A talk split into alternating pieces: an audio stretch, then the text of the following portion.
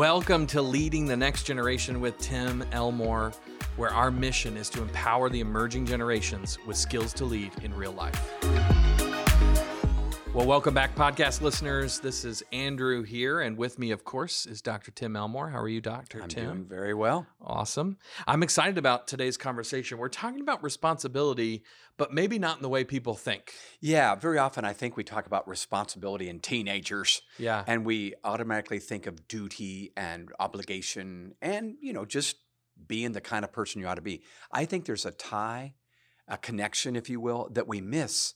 And that's why so many are way later in adopting the responsible Mm, lifestyle. So yeah. we're going to talk about that today. That's very interesting. Yeah, there's a lot of uh, different ways that we can think about responsibility, but I think what we're going to talk about today is going to kind of get to the core of it, the heart of it. Mm-hmm. That's what we're going to try to do. Yeah. So when we talk about this, really, honestly, what we're talking about is is that we're not we're sort of attempting to be somebody that we're we aren't, and we're not really sure even of who we are. Yeah, and I think there's a link to responsible living. So um, I go back in time. Okay. I think about my own emergence as a student into leadership and adulthood and so forth.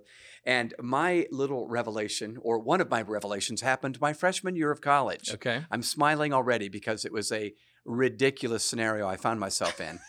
So my roommate my freshman year was John, and John was a vocal performance major. He was a great musician, and uh, theater arts was his love, and he was great at it.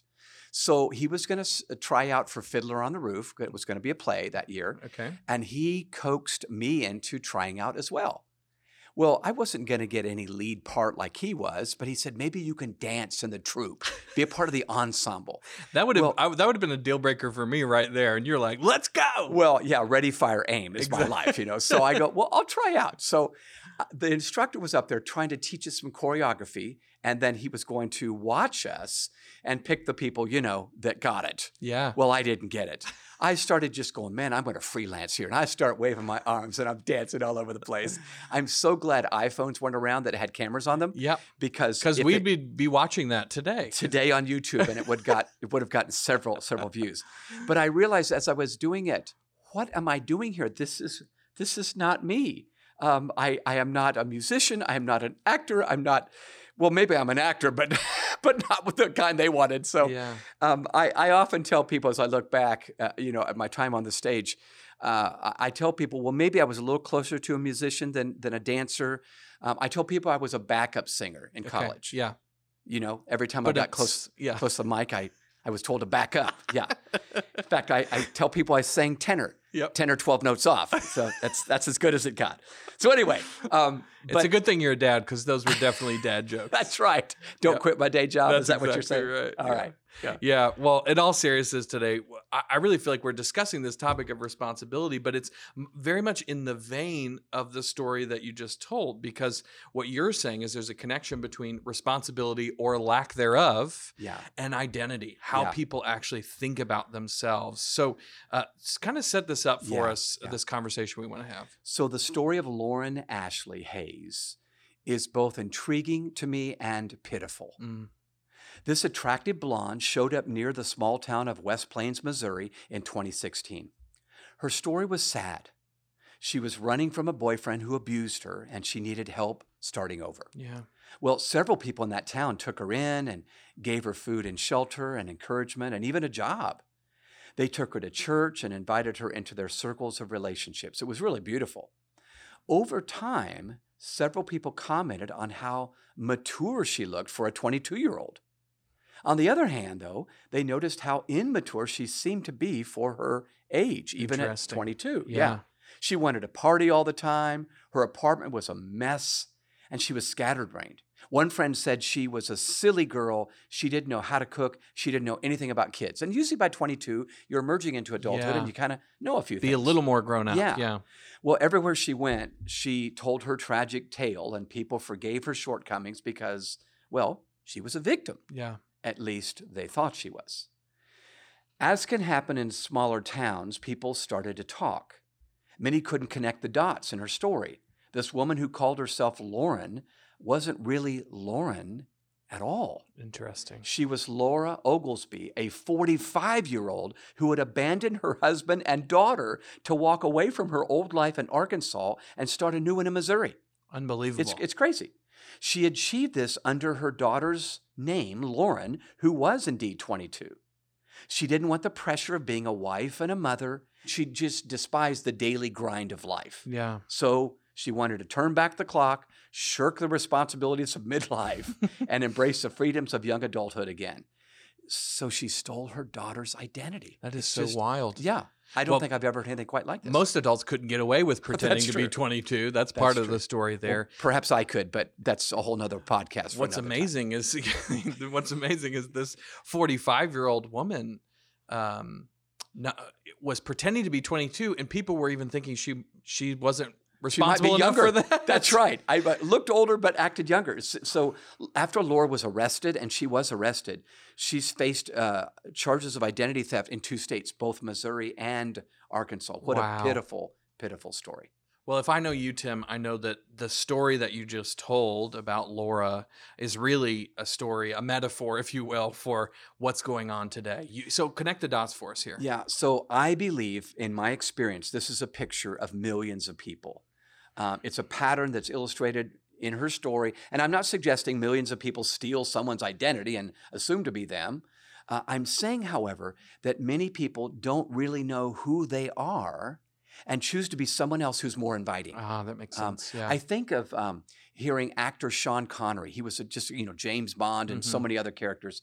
When he was asked one time late in his career, why do you continue acting? He didn't need more money. yeah. He said, because I love imagining that I'm someone so much more interesting than I am. Isn't that intriguing? Yeah, it's hard to imagine. Yeah. Sean Connery seems so know, interesting. Yes, he does. Yeah. Yeah. So I think this is happening. And and listeners, I'm thinking you're you're probably thinking of both adults and students that you would know, I think they're trying to be someone they're not. Yeah. And it's so uh, discouraging because you know it's not a fit, but yet you don't dare say anything. Mm. So um, you can tell the these people are often thinking the grass looks greener on you know somewhere else. Uh, others people's other people's social media posts are better. Their vacations look more fun. Their friends seem nicer. This identity crisis isn't confined to the young either. Like Laura, it can happen to us in midlife. We all we've all heard of midlife crises. Yep. So there's millions of people, I think, experiencing a midlife crisis at some point in their life. Maybe it's a quarter life crisis, and wishing to be young again and less encumbered by responsibility. But I think the issue isn't just teaching duty and obligation. I Mm. think it goes deeper. Yeah.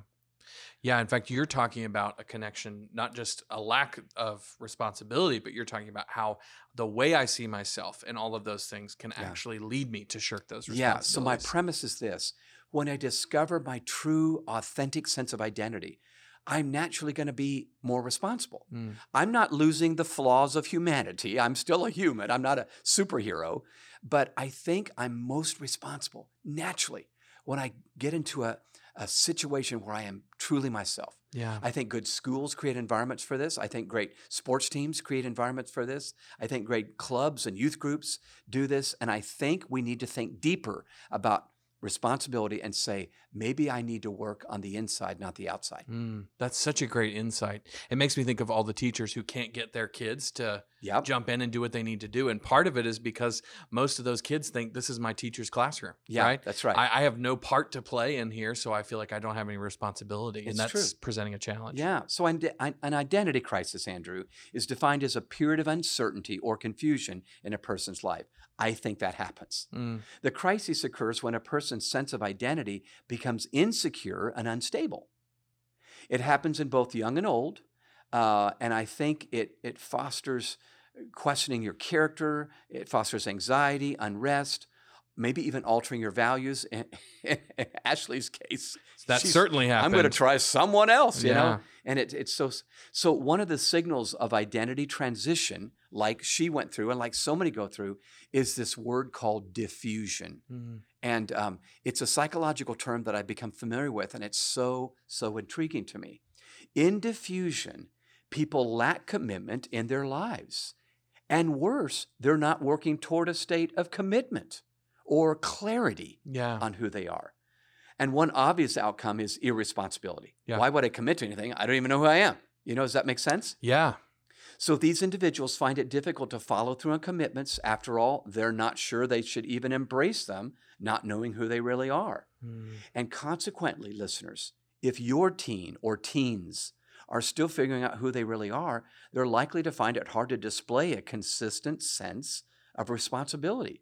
And for many, the only reason to be responsible is to avoid the potential conflict with mom and dad. So Yeah. I'll do the chore because I don't want them breathing down my, my back. Yeah.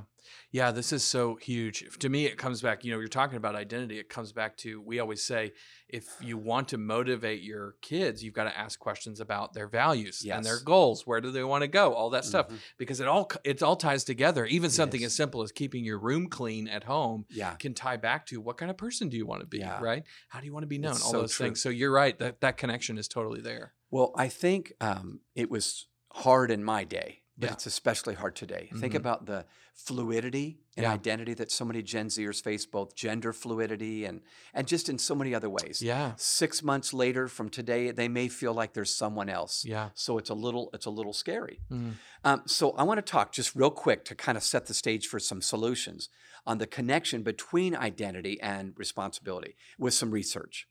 So according to therapist Renee Skettle and Dr. Kristen Fuller, and I'm going to quote them here, while people in all stages of life can experience an identity crisis, adolescents tend to be most prone to this. A study conducted in 2015 found that 37% of teens, that's more than one in three, were struggling with their identity. And 95% of teens reported that they had felt inferior at some point in their life. Wow. Yeah, Yeah. That's very relatable. I remember Yeah. feeling that way too. I do too. Yeah. Yeah. So Dr. Aaron Stearns observed, and I love this statement adolescence is a time of maximum resistance to further growth. yeah, it's true. That's called being a teenager. That's right, yeah. Maximum resistance. It is a time characterized by the teenager's ingenious efforts to maintain the privileges of childhood while at the same time demanding the rights of adulthood. And he goes on to say it's a point beyond which most humans don't pass emotionally. Whoa. How many times have we seen an adult acting like Yeah. a kid at a school board meeting? I'm just saying. Yeah. Okay. So the more we do for our children, the less they can do for themselves. The dependent child of today is destined to become the dependent parent of tomorrow. I mean, Aaron Stearns has some strong words, but I think it sets the stage for maybe we need to think more deeply about responsibility. Yeah. So just recall, I'm sorry, just recall Laura Oglesby, who ran away from nearly every responsibility to be young again. Yeah. Yeah. When I think about that story, that's exactly what happened, right? I, I because I never actually passed that stage, Mhm. found out who I am, it then what seems totally outlandish to you and I, a story of somebody trying to start over and be 22 again, seemed totally reasonable to her, right? Yeah. I already don't know who I am. Therefore, Yeah. this is a totally reasonable choice to make. Yeah. Now, that still probably didn't make it reasonable, but you know what I'm saying, right? Yep. So I'm going to talk through uh, some steps we can take um, and help our teens to take and even establish a healthy sense of identity and responsibility. Yeah. So we're going to get to some really key steps. Before we do that, let's take a quick break. Hey, podcast listeners, Andrew here, and I want to tell you about a resource called Artificial Maturity. Adolescence is expanding in both directions. It's starting earlier and ending later.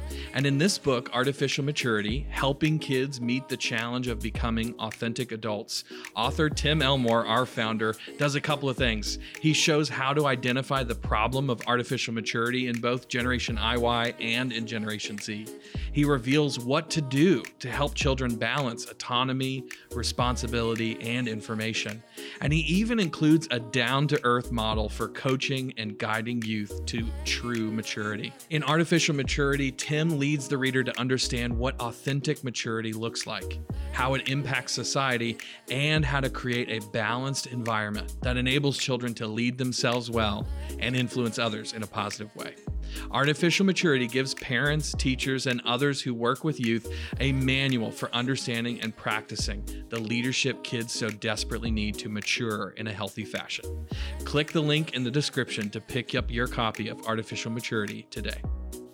Okay, Tim, before we took a break, we were talking about what are some key steps that we can use to help teens become more responsible and ultimately more secure in who they are. Okay, so if my theory is correct, then equipping teens to clarify their identity should also then help them to be more responsible. I mean, I don't think it's overnight, but over time. Yeah. So here's a few steps. Number one, um, when you talk to your students or your teens, remind them to challenge the negative or irrational thoughts that come into their mind. Yeah. That happens in adolescence. yeah. Our brains are pruning themselves, they're forming between then and 25 to 26 years old. And so we need to challenge them to, to challenge themselves. So help them trade negative self talk for hope, hopeful self talk. And we're going to talk about that in just a minute. But they need to identify where they struggle the most and really challenge the irrational thinking. Yeah. You know, a lot of times we hear teens making this hyperbolic statement Yeah. nobody loves me, Yeah. or I hate math, or Yeah, whatever. yeah. And it feels that way in the moment, but it's really not totally true. Yeah. Number two, listen to their self talk and discuss how to use it in a positive way. So I love the story of um, Justin Rose. Um, I'm not a golf fanatic, but I keep up with golf enough. Justin Rose, a, a few years ago, became a top golfer globally. But um, he stands in stark contrast to most of us who have a self talk. We all do self talk. I mean, let's just be honest. Yeah. Most of it's negative, but we all talk to ourselves, have imaginary conversations with others, and, and it's all self talk. So we're usually saying things like, What's wrong with me? or I'll never get this, or that was such a stupid thing to do. Justin Rose, top golfer, practices encouraging self talk. Like he'll miss a putt and go, Ooh, I was so close. Mm. People heard him around me. Say, his caddy, oh, that was so close. Ooh, I'm getting better. I'm getting better. Mm. And I'm thinking, that sounds like something you'd say to somebody else, but never yourself. Yeah. We got to learn to say this to ourselves, and we need to help our teens Yeah. say it to themselves. That's good. Number three, engage in conversations to identify what makes them unique. I think we need to have these. These are fundamental conversations, but talk about where they stand out to enable them to clarify identity and build a sense of self awareness. Yeah, that's so huge. It what is. what makes me different from other yes. people Yeah, ultimately? that's right. And usually teens want to be different. Yes, they do. Uh, I remember the cartoon that a kid said to his dad, "But Dad, I got to be a nonconformist if I'm going to be like everybody else." You know, that's Exactly. that's how they're Welcome thinking. to adolescence. That's right. Number four, help them set boundaries to discover where they belong. Now, remember, Brene Brown said there's a difference between fitting in and belonging. We Mm, don't shouldn't just try to fit in. That's where I look around and go, I need to adapt. I need to adapt Yep. so I can fit in. Yep. She says, no, find out who you are and belong and be that different person on the team. Yeah. We don't need all shortstops on the baseball team. We Mhm. need one and then left fielders and pitchers. Yeah. So I think this boundary thing is really important. We need to teach them to say no to some external demands and yes to where they most belong. Mm, that's a good insight. Number five, keep them future focused and service oriented. So most of the time, teens get stuck because we're stuck on today. Everybody hates me. Look at that post on Instagram. And I think when we help them be future focused, it gives them a bit of hope. Uh, thinking of the future and how they can benefit others enables them to really find their best self. Mm. And then lastly, number six, encourage them to make and keep one big commitment at a time. We did this with our teens, our two kids when they were teenagers. First of all, we didn't let them do 17 things at once. Yeah. We did let them explore, but it was one at a time. Yeah. As they get older, they need to focus. That's basically. right. You Yeah. have a little bit of a flood at the beginning, then you become a river. Yeah. But we didn't let them dart around in one semester or one season. So um, we just think as they clarify where they fit, we, we need to hold them accountable to follow through on that commitment. Now, we need to talk, Andrew, it's hit me about autonomy and responsibility. Yeah, these two characteristics that come together, Yeah. and they're really balancing characteristics when you think about They it. are. Yeah, Yeah, it's two sides to the coin, but if we as teachers, parents, coaches, and employers can help them get this, it'll be a game changer. So think about this, listeners. As kids enter their teen years, they usually seek more autonomy, right? They want to spread their wings and be their own person, make their own decisions, and not be confined by the rules of these adults. I'm even talking like a teen right now. Mhm. You make me come in at 11 o'clock. The Johnsons get to stay out till midnight. You know, you'll hear those kinds of things. yeah, I believe that's natural. In fact, I would be worried if they weren't saying that at 16, 17 years old. yeah, This is a God given thing. As they biologically grow, they need to be wanting more autonomy. yeah, It's scary if they don't. However, I think sometimes we acquiesce, we just give in and throw them the car keys or give them the autonomy, and we don't we don't leverage the other side of the coin. Mm, With every step of autonomy should come the other side, which is responsibility yeah, as you find out what you want and the freedom you want, there's always corresponding responsibility. So here's a good example. When my son Jonathan got his driver's license, he didn't get a car right away. In the meantime, by the way, he had to save up half. We went half and half on a car. In the meantime, he had to borrow the family car to get around.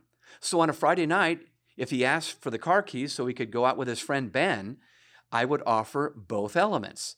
I would toss him the car keys, and I was giving him a little dose of autonomy Yep. when I gave him the car Yep. keys. Uh, but I would say to him, All right, fill up the tank with gas. Oh my gosh. His reaction was predictable. he didn't like it. I would remind him that he could make a car payment if he didn't like the uh, fill up the tank with gas.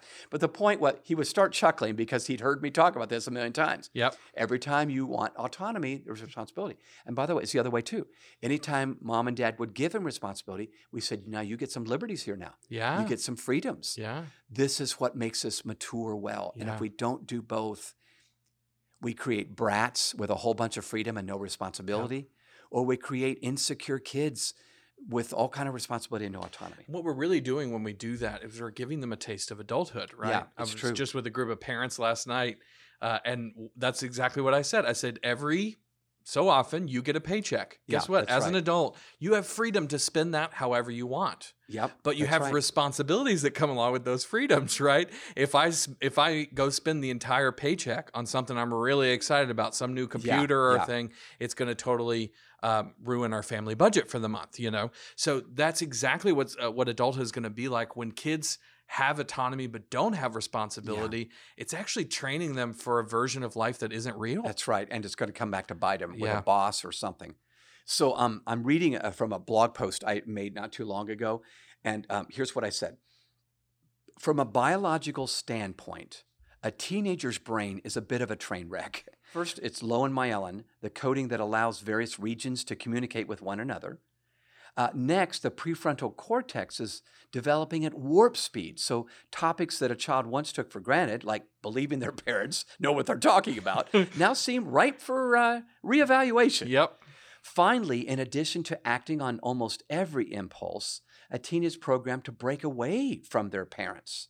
This is natural and healthy, but it doesn't make it any easier for a parent or a teacher to let it happen. Yeah. We want to rescue. We're nurturers. We want them to be comfortable and safe and happy. So we prevent them from participating in some of those risky behaviors that helped to mature past generations of young people. Couple this with a ubiquitous presence of portable smart devices, and we experience a consequence many of us just didn't see coming. Mm. So Tim, you said things this thing that we didn't see coming. You actually have a term for this. It's a really interesting reality. You coined this term years ago, as far as I know, uh, called artificial maturity. So what is this thing? Yeah. So, about a decade ago, I published a book called Artificial Maturity. It was about helping teens become great adults. Um, so, my hypothesis was simply this young people today are overexposed to information far earlier than they're ready. Every parent would agree with that. Yep. But youth today are underexposed to firsthand experiences later than they're ready Yeah. because we're not working a farm like we were 100 years ago and learning those kind of things. In fact, we're actually preventing that sometimes. We're- Yeah. work on your academics, just do the paper, Yep. don't get that job, or don't do this, or don't do that. Yeah. And it's all in the name of safety, but it's creating this, this maturity that looks real because they know so much. They watched 17 YouTube videos on that thing or whatever, Yeah. but they've never really experienced some of the hardships that need to happen to create mature young people. Yeah. So you talk about the difference between artificial maturity and authentic maturity. Yeah. So what does that what does that look like? Well, in order to develop authentic maturity, I think we need a few things. And I know we need to wrap this thing up, but I want listeners, I want you to catch this. Obviously, we want to reach um, kids and turn our artificial into authentic maturity. Number one, I would say expose teens to appropriate levels of risk. So if they're 12, not five year old risk, 12 year old risk. Okay. Mhm. Yeah. Number two, don't rescue them from every possible failure or uncertainty. Mm. This is part of growing up. And number three, as they receive information, help them couple it with application. What are you going to do about that? That's huge. It's it's huge, yeah. So when our kids were growing up, we had them learn things about responsibility like hosting a party for Mm. our adult friends. They were Bethany and Jonathan were the host. Uh, service trips to Croatia and Jamaica and several other countries.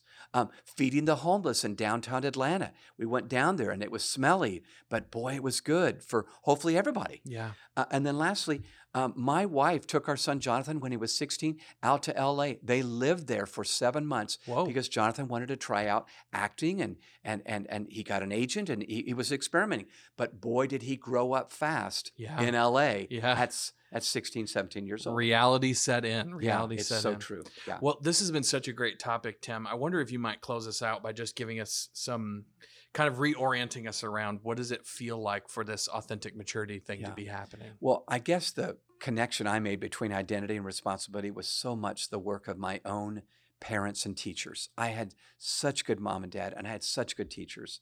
So as I reflect on my own development, I recall my parents and teachers helping me cultivate my sense of identity. Yeah. They went after it. I look back now and they never used that term. I knew exactly what they are as I look back now. I recall getting cut from the varsity basketball team in, in high school. Mom let me brood a little bit, but then she reminded me that getting cut offered me lots of free time for my art projects. Mm, she was directing you. She was redirecting, if you will. yeah, yeah. So I focused on an area where I was far more gifted. You uh, mean and you I- don't play basketball? No. I not anymore. I not anymore. Uh, but but I got an art scholarship in college. Yeah. So I and I later became an editorial cartoonist. So I was using it, monetizing it, but it was my mom redirecting. My teachers helped me redirect it. S- settling this issue, I would say by age 17, allowed me to take on highly responsible roles. I began my career at age 19 in a field I remain in four decades later. Amazing. Um, I married my wife when I was 21. I, I, I often think I don't think I was ready, but I wouldn't change Yep. who I married. Yep. So we remain happily married after this is year 42 for us. Amazing. Um, I have always enjoyed more than one job at a time, side hustle. I got side hustles right now. Uh, I'm, I'm convinced that my sense of identity and responsibility are closely tied. I want to do stuff that fits who I am. Nobody has to tell me to be responsible today. Mm, that's such a great insight. That's such a great insight. Well, if you're listening to this and thinking, I want to go deeper, then I want to give you a, a resource, kind of point you in a direction. It's actually a resource we mentioned in our conversation Eh, back in 2012, now almost a little more than a decade, in fact, uh, ago. Tim wrote a book called Artificial Maturity. It is a fantastic resource. We're going to put the link in the description, the show notes, for you to be able to click and actually purchase that. If you've not picked up Artificial Maturity, but you find this topic really interesting, you may not find a better resource than that one on how to actually develop authentic maturity inside of the students that you're leading today. So I highly recommend that resource, Artificial Maturity. As always, if you would rate this podcast, give us five stars on iTunes or wherever you get your podcast, we would greatly appreciate it. If you found this helpful, share it with somebody who you think might get something from it as well. We would also appreciate that. If you want to connect with us online, we are at Growing Leaders and at Tim Elmore pretty much everywhere you are. And then finally, if you have ideas for this podcast, subjects you think we should cover, people you think we should interview, shoot us an email. It's podcast at growingleaders.com. Tim, thank you so much for leading us in this conversation today and challenging us to develop students by giving them both identity and responsibility. Thank you all for listening, and we'll see you next time.